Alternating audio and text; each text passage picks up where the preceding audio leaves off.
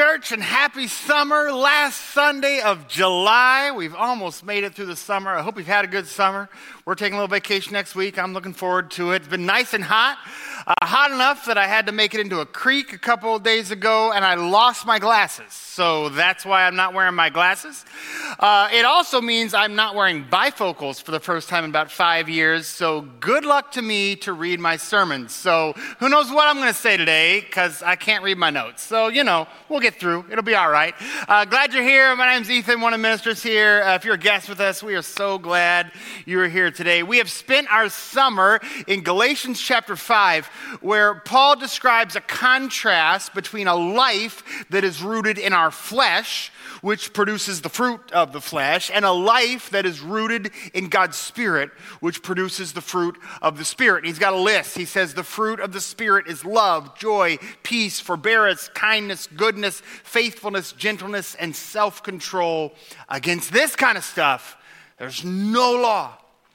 And what we've been learning throughout the summer is sort of this kind of simple spiritual truth that there is spiritual fruit that we want and that we are called upon by God to bear.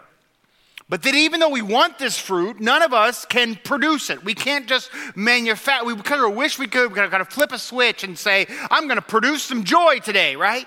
But, but it doesn't work that way. But what we can do is root our lives in God. And when we are rooted in God, we see that the fruit that we desperately desire and that God wants for us begins to grow in our lives, and we sort of receive it as produce. And that's what we've been talking about all summer long. And the final fruit in the list is self control. And self control is a really important fruit. I'm not saying it's more important than all the other fruit, love and joy and peace, they're pretty important too. But self control is differently important. Self control is a pivot fruit. Self control is the pivot between good intentions and good action we see its pivot role uh, described in, uh, in 2 Peter, uh, the very first chapter. He says this His divine power has given us everything we need for a godly life through our knowledge of Him who called us by His own glory and goodness. Through these, He's given us His very great and precious promises so that through them you may participate in the divine nature, having escaped the corruption in the world caused by evil desires. For this very reason, make every effort to add to your faith goodness, to goodness knowledge, to knowledge self control, to self control perseverance, to perseverance godliness, to godliness mutual affection, and to mutual affection love. For if you possess these qualities in increasing measure, they'll keep you from being ineffective and unproductive in your knowledge of the Lord Jesus Christ. Do, do you see, if you, if you look there in your Bibles, maybe you would open them to 2 Peter or pull it up on your phone. You see the role that self control plays? It's the pivot from internal realities, knowledge, goodness, to external realities, love, action, perseverance, self control. The fruit of self control is what allows us to turn our internal attitudes, our hopes, dreams, values, and intentions into external reality and positive action.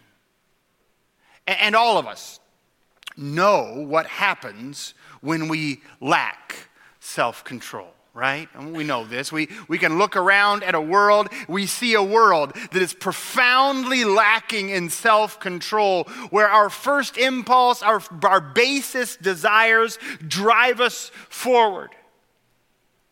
But we don't have to just look outward to see the effects of a lack of self control.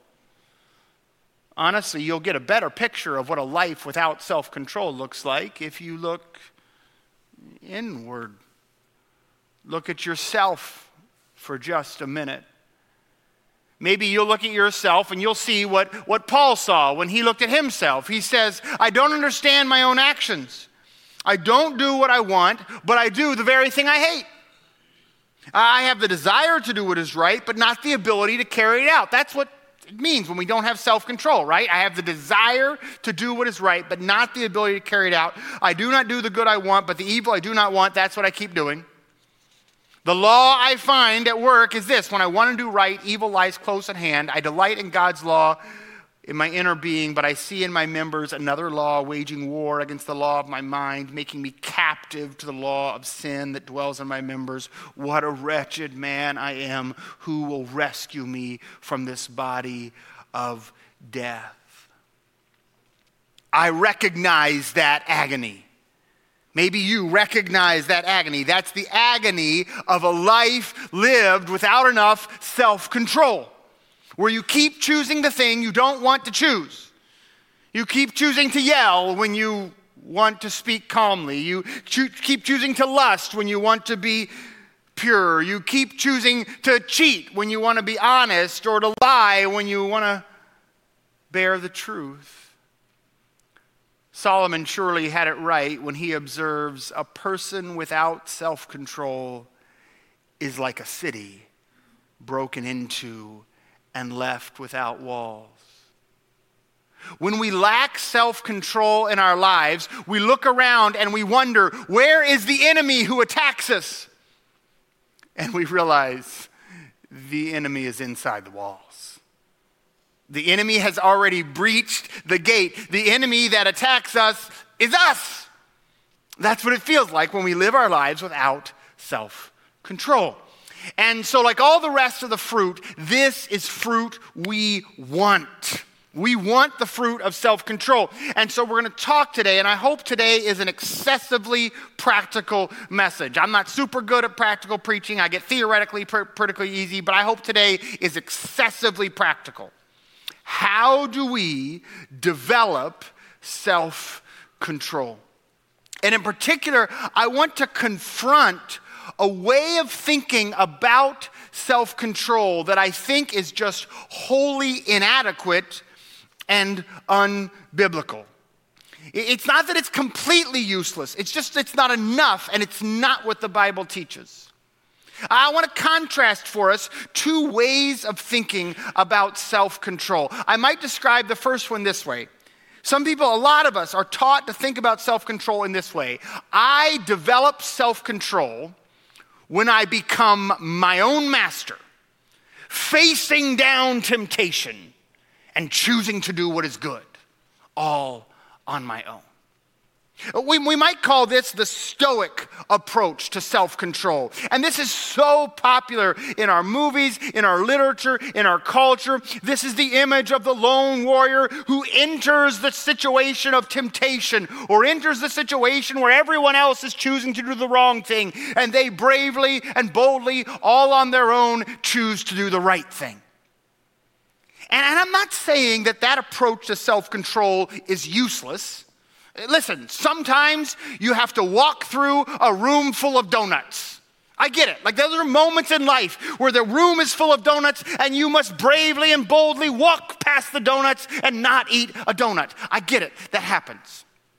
But I want to suggest to you that if that is the if that is the totality of how you think about self-control and if that is your approach when you are trying to grow in self-control i will be my own master facing down temptation and choosing the good all on my own. Well that is a deeply inadequate ineffective and unbiblical approach to self-control that will ultimately fail you in contrast, the Bible teaches approach to self control we might summarize in this way. I develop self control when Christ is my master, and I flee from temptation, and I get help when I need it. I want to work through these contrasts just a little bit um, I'll work most quickly through the first contrast. This is sort of the theological foundation to self control, to Christian self control, and I could spend the whole sermon here. There is so much to say here, but maybe just simply, I'll just put it this way Christian self control is not about self mastery, but about self surrender to Christ as mastery. Why?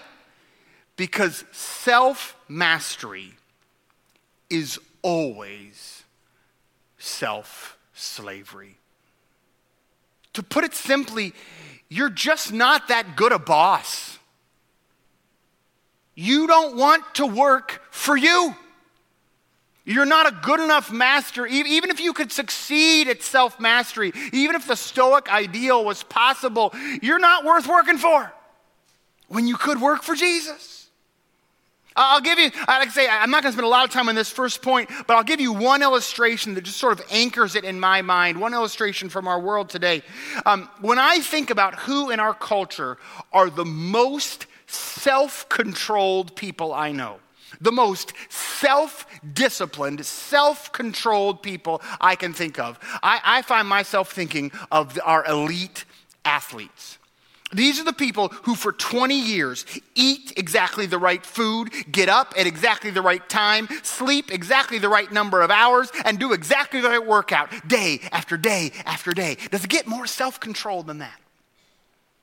But what do every single one of these elite athletes do if they really want to reach the top of their game? They get a coach who tells them when to work out. They get a nutritionist who tells them what to eat. They get a doctor who tells them when to sleep and what medicine to take. The way they exercise these elite levels of self control is by turning over that control to someone else. And I just want to tell you, like I said, we could spend a long time on this, and I'm not gonna, but you can't find anywhere in Scripture where the call to Christians is become your own master. Everywhere, the call is to give up your own mastery and make Christ Lord. Sacrifice yourself, surrender yourself, and put Christ in charge. That's the first contrast. The second contrast is the contrast between an understanding of self control as the commitment to face down temptation with the biblical call to flee from temptation. Just to give you a sense of how this shows up in Scripture, it sounds like this Flee the evil desires of youth and pursue righteousness, faith, love, and peace, along with those who call on the Lord out of a pure heart. Or flee from sexual immorality. All the other sins a person commits are outside the body, but whoever sins sexually sins against their very own body. Or 1 Corinthians 10 12. So if you think you're standing firm, be careful that you don't fall. No temptation has overtaken you except what is common to humanity, and God is faithful. He will not let you be tempted beyond what you can bear. And if you were to stop there, that would sound sort of like that Stoic approach to self control, wouldn't it, right? When I face the temptation, I will bear the temptation. I will gather my moral strength and stare temptation in the eyes and not give in. Except, here's what he says next God is faithful. He will not let you be tempted beyond what you can bear. But when you are tempted, he will provide a way out so that you can endure it.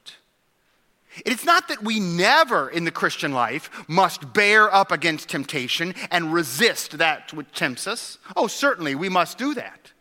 We must do that for however long it takes us to see the path of escape that God has given us. And then we flee temptation. Therefore, my dear friends, flee from idolatry.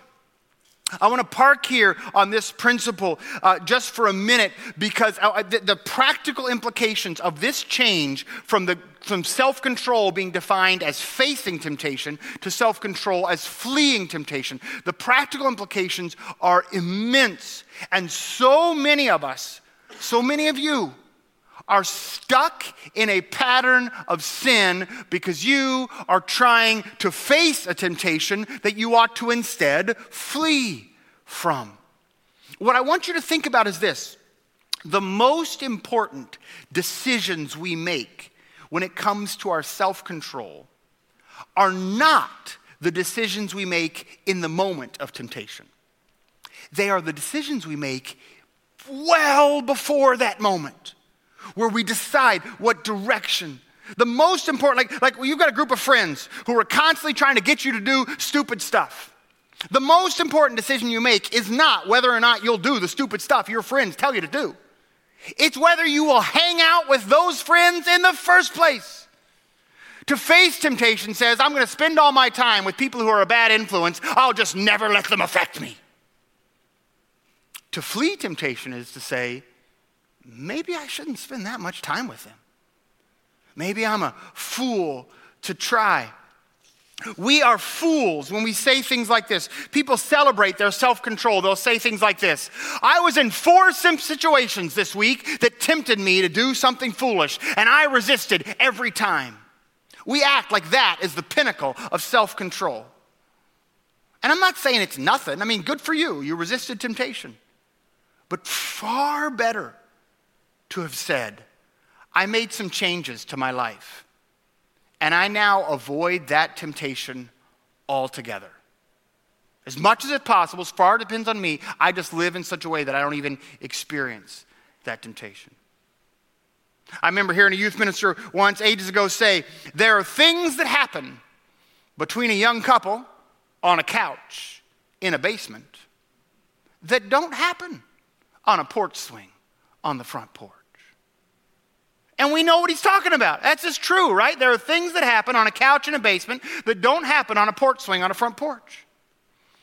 And some of us, our approach to self control is show me the couch and watch how much I resist. And the Bible says, no, just stay on the front porch. A fool, a biblical fool, seeks out temptation and hopes to resist. You tell yourself, I won't give in. I'm going to face the temptation. Where wisdom sees the danger and flees. Proverbs 22, 3, the prudent see danger and take refuge, the simple keep going and pay the penalty. Proverbs 22, 5, in the paths of the wicked are snares and pitfalls, but those who preserve their life stay far from them. I want to ask you a personal question right now. Many of us, right now, many of you are living with a persistent pattern of sin. Maybe it's lust, maybe it's anger, maybe it's just a little pattern of dishonesty. You just tell little lies all throughout the day just to smooth over social interactions, make yourself look a little better. Maybe it's gossip, maybe it's how you handle your finances, but you just got a pattern of sin that you just can't shake. It's sort of part of you because you lack self control. And you're trying to white knuckle it out. You're going to resist this time. What would change about your life if instead you said, I'm going to flee? I'm going to change the pattern of my life so that I don't even experience that temptation that I keep giving into. I just want to be real clear with you. I want to be as compassionate as I can, but I want to be a little firm with some of you. Some of you are not fleeing with temptation, fleeing from temptation. You are flirting with it. You are indulging it.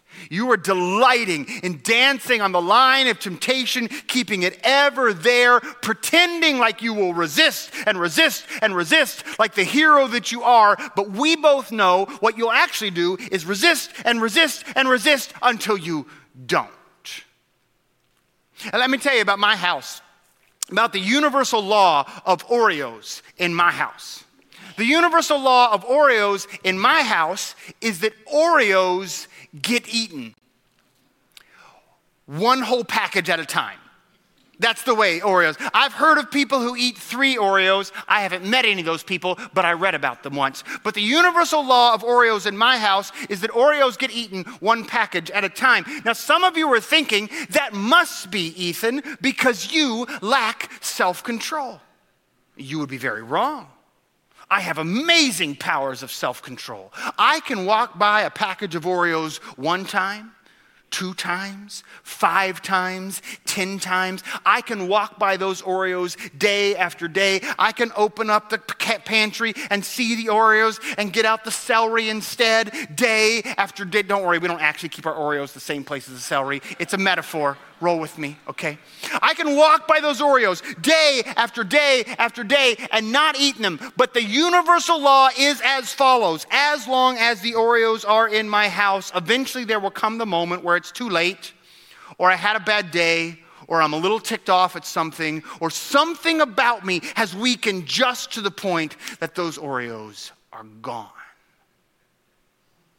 What does self control do in the face of such a law?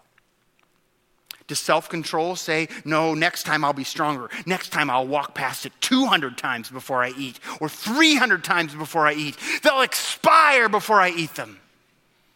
No, that's the path of fools. The path of self control seizes upon the very first moment of strength that I find and throws the Oreos away. When we flee temptation, I only have to have self control one time and I'm safe. When we flirt tempt- with temptation, I have to have self control endlessly, which nobody in this room has until I am worn down. Again, the practical implications of this transition from a flirt with temptation and face it to flee from temptation and be protected, it will affect every area of your life. Young couples, not yet married, you want to stay sexually pure? Do not rely on your moral strength, rely on your moral habits. Don't spend the night together. Don't go on vacations, just the two of you. Stay away from couches in the dark. Don't place yourself in the context of unbearable temptation, just hoping you'll resist. Stay on the front porch and bring a friend if you go on a weekend trip. Here at the church, in every single one of our financial transactions, whether it's depositing money or writing a check or balancing the books, all of our financial transactions are done with two people working together. Why is that? Because we don't trust each other? No, quite the contrary. We trust each other enough to flee temptation. Some of us need to take seriously our lack of self control when it comes to lust. And right now, instead of fleeing temptation, you flirt with it. You, you, you pay for the service that you know is filled with trash that will rot your heart and destroy your relationships, and you tell yourself, oh, but I'm only going to watch the stuff that doesn't rot my brain until you don't. What would it look like for you to flee that temptation, to, to cut off access to that which continues to knock you down? I know a young adult, grown man, fully in charge of his own life and his own phone. He's got no parents nagging at him, he's in charge. And what he discovered was that the temptation to scroll social media was one he could not effectively resist. The Stoic approach to self control would be to say, put those apps on the front of your phone and just power up to not do them. Not this guy. He set up a little piece of software on his phone that limits the amount of time he could use all those apps. And he gave the password to that software to a buddy of his so that he couldn't use them more than a few minutes a day, even if he tried. And, somebody might want to look at that and say, they might look at that and say, oh, he's only doing that because he lacks self control. But you are very wrong. Instead, that is grade A, high class self control. He said, I'm done flirting with a temptation that I keep falling into. I don't, I said, I said, I can, I don't care how many times I can walk past those Oreos, eventually I'll eat them. They need to be out of my house. Fleeing temptation is not a beginner move until you have the strength to bear temptation. No, no, no. Fleeing temptation is the mature move of wisdom. Fleeing temptation sounds like this right now. Maybe you're sitting in church. Right now, Right now, I can see that temptation for what it is. Right now, I can see how I keep getting pulled back into it again and again. And right now, I am not overcome by the power of my desires or my habits or my boredom or my anger. And so, right now, in this moment of clarity, I'm going to make some decisions about my future so that later I will make the decisions I want to make. I'm going to make decisions now so the decisions I have to make later are as easy as possible for me to make. I'm going to organize my life in a way that I don't even wind up in the context where I have failed again and again and again. I, this is what I want you to hear. According to the biblical wisdom, it is the decision you make before the moment of the decision that is the secret to biblical self control. Now, will you still need in the moment? Self control? Oh, yeah. Stoic self control will still be necessary. Every once in a while, you'll find yourself, like I said, every once in a while, you'll find yourself in a room full of donuts. But wouldn't it be better if you could figure out how to move the donuts? This, donut illustration, by the way, is not purely metaphorical. I have discovered, just in case you're curious, I've done some research about this. When people bring donuts to the church that I don't need to eat, I can walk past them four times. That's just what my research shows. On a bad day, three. On a good day, six. But it's somewhere between four and five times. But regardless of how strong I feel, the sixth time I walk past donuts, I eat them. Just to be clear, at that point, it's just pity right? You feel bad for the donut that clearly nobody wants it. It's a lonely donut. Somebody needs to show it love. But this is the thing uh, the first time, I never eat a donut the first time I walk by. That's the moment to act. All right, one more way the Bible wants to change your framework about self control. I develop self control when Christ is the master, when my goal is Christ as master, not me, when I flee temptation rather than facing it, and lastly, when I get help when I need it. And again, this one is so counterintuitive, right? You're like, wait, that's the opposite of self control. Self control is all me being in charge of me. No. Self control is you making the decisions you need to make so that you can pursue holiness. And when you can't flee or you don't know how to flee, the move of wisdom is to get help. We've been looking at Galatians 5 all summer. The very next chapter is one of my favorite moral pieces of moral advice. Galatians 6, uh, start in verse 1. Brothers and sisters, if someone is caught in a sin, you who live by the Spirit should restore that person gently. But watch yourselves, or you also may be tempted. Carry each other's burdens. In this way, you fulfill the law of Christ. If anybody thinks there's something when they're not, they deceive themselves. There's so much in this text. It's a beautiful text. There's a lot to unpack. We could notice where he says, when you discover someone else is in sin, be gentle with them. Wouldn't it be nice if we were better at that, being gentle with people when we discover they're in sin? He says that. He says, be careful that you're not tempted. That's good advice. He says, fulfill the law of Christ, which in Galatians 5:14 he's defined as loving one another. But I want to focus on just this one little command Bear one another's burdens, carry one another's burdens. And I just want you to know when you are overcome by sin and you desire self control, but you lack it, one of the most important things you need to learn to do is to give that burden away to somebody else, to invite someone else to help carry your sin. I want to give a little testimony here, okay? A little testimony. Learn something about me today.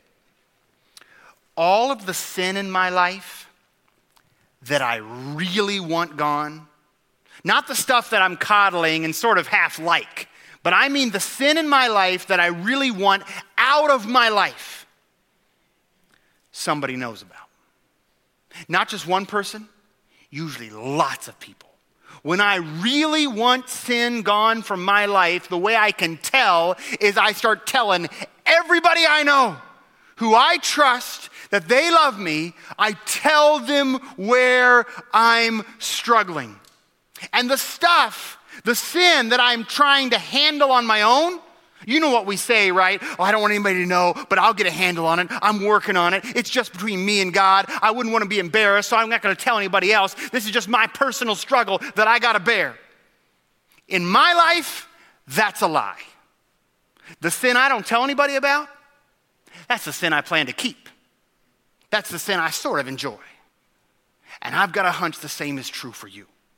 The sin that you won't confess and really get someone helping you with, It's the sin you actually plan to keep. Because the third secret to Christian self control is to get somebody else to bear your burden. Let me give you a silly illustration. I know we're getting dark here, so I'm going to lighten up things a little bit, okay? When I was a little kid, I developed a fruit stealing problem. I know it sounds outrageous, but it's true. Every time I went to the grocery store, I stole fruit.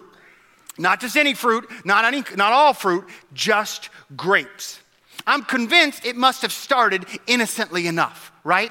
I'm a little kid toddling around behind my mom while she's shopping for groceries, and there, right above me, I see hanging over the side of the table a bunch of grapes, right? How did I know there weren't free samples? We used to have free samples in the grocery stores back in the 70s and 80s. Some of you can testify, you remember free samples. So, how did I know those weren't free samples? And I would walk by and I would just pick grapes off the bunches of grapes as we were shopping. You know, not a bunch, three, four grapes every time we went to the grocery store. But even though I think it probably started innocently, this habit continued long after I knew better. I loved going to the grocery store because that meant free grapes. I was a persistent grape thief. Now, somewhere along the way, I stopped stealing grapes. I actually don't know why. Maybe my mom caught me and I got punished for it. Maybe I just eventually had a conviction of the Holy Spirit and I stopped on my own. I don't remember. But I don't steal grapes today. But just for a second, to understand this bear one another burden principle, imagine I did. Imagine that was still my thing that I didn't shoplift anywhere else, but when I went to the grocery store, I ate seven or eight grapes that I didn't pay for. And I came under conviction that I needed to deal with my grape stealing ways. But I lacked the self control to deal with it. Well, what would it look like for me to flee temptation? Well, today we have Instacart, right? I could just say, that's it. I'm just going to always shop on Instacart. I know it's embarrassing. I know it costs a little extra money, but that's what I got to do to keep me from the temptation to steal grapes. And I would rather be a little bit silly than keep giving into that temptation. But Instacart's pretty new. What would I have done 10 years ago before Instacart was out there? You know, I'd try my best. I'd white knuckle it through the produce aisle, but I'd always end up stealing two or three. I'd hang my head as I walked out. I did it again, stole grapes, right back where I've been before. And then I'd read Galatians 6 bear one another's burdens. And maybe I'd call you on the phone. And I'd say, hey, listen, this is going to sound silly to you, but I got this thing I can't shake. I steal grapes. Um, would you go grocery shopping with me? And like, while we're in the produce aisle, just watch me. And if I get near the grapes, could you just like tackle me or something? And then I'm good once we make it to dairy. I'm fine the rest of the way out. We can just talk after that. But I really need you to be watching me in the produce section. Would you do that? Would you go grocery shopping with me for as long as it took? Maybe till I'm dead and in the ground, to bear the burden of a sin that I can't carry? That's what Galatians 6 says. Bear their burden. When you find somebody sinning, uh, be gentle, bear their burden. Uh, I told this story as a sermon illustration once, almost 15 years ago, and um, after the first service was in another church. Wasn't, one of this church. I wasn't working here then. Um, after this first service, I preached a sermon. In between services, somebody came up to me and said, You know, that story you told about the grapes, that was sort of silly, but I got a, a true story like that. I said, Okay, tell me your story. And they said, I love to go shopping. And something about when I'm shopping, it makes me feel good, and buying stuff makes me feel good. And so, for the first 10 years of our marriage, we were in constant on the edge of bankruptcy. Because every time I felt sad or bad about anything, I'd grab our credit card and I'd go shopping and I'd, I'd max out our credit cards and we were in debt and it was bad and it was ruining my marriage and I was in trouble. Until I got this idea um, and I, I decided that I would, from then on out, I would never shop alone. And to this day, more than a decade later, whenever I go shopping, I invite someone to go shopping with me. I've got a group of friends a lot of people know I have this problem. I tell people about this problem. I invite them to go shopping and I say, hey, while we're shopping, if I start to buy something, I just need you to ask me, Do you really need it? More than a decade later, she said, I still won't shop alone. I still always bring a friend to ask me, Do you really need it? And she said, I've, I've always been a little embarrassed by that, but I really appreciate your sermon. She said, I'm not embarrassed about it anymore. I thought I did that because I lacked self control. And now I'm discovering that me doing that was self control. See, she made the decision before the decision so that she would make the decision that she really wanted to make.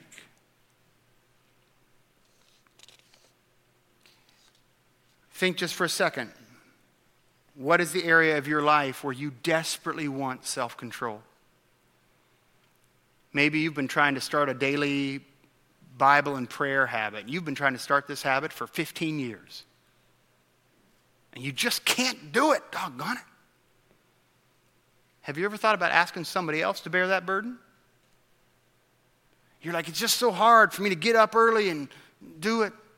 Well, find somebody who gets up early anyway. Ask them to call you. Ask them to call you for the next 20 years. You'll find, you won't have to work too hard if you'll find somebody great. What do I care? I'm up anyway. I'm up at 5. You want me to call you at 6.30? Yeah, that's be great. I'll have my fourth cup of coffee by then. Sure, I can call you. Maybe you keep looking at pornography because uh, your lust, your desires are just out of control. Give somebody else the password to your computer. You think this burden is so heavy for me. It'll be weightless to them. What do they care about your lustful desires? You'll be like, Can I get the password? They'll be like, No. Well, they don't care.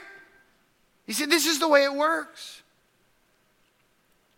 Maybe you're drinking too much. Maybe you're losing your temper. Uh, what is the place where you got no self control?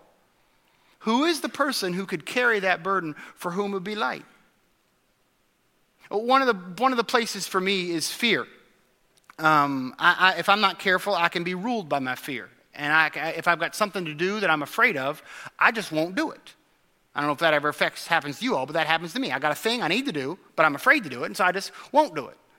Uh, and for me, it's mostly conversations I'm afraid to have, right? Maybe I need to apologize to somebody. That can be scary. Or I need to correct someone. Or I need to, you know, got a hard conversation. I get afraid, so I just won't have it. Well, if you're afraid to have hard conversations, that doesn't work. If you're a pastor or a boss or a parent or a friend or a spouse, if you're any of those things, you got to have the courage to have a hard conversation every once in a while. And I, I struggle with that. So I have this thing I do. I got a bunch of friends that when I realize I'm putting something off because of fear, I just text them and I tell them. See, remember what I said earlier? All the sin I really want rid of in my life, I make sure lots of people know about it so they can help me.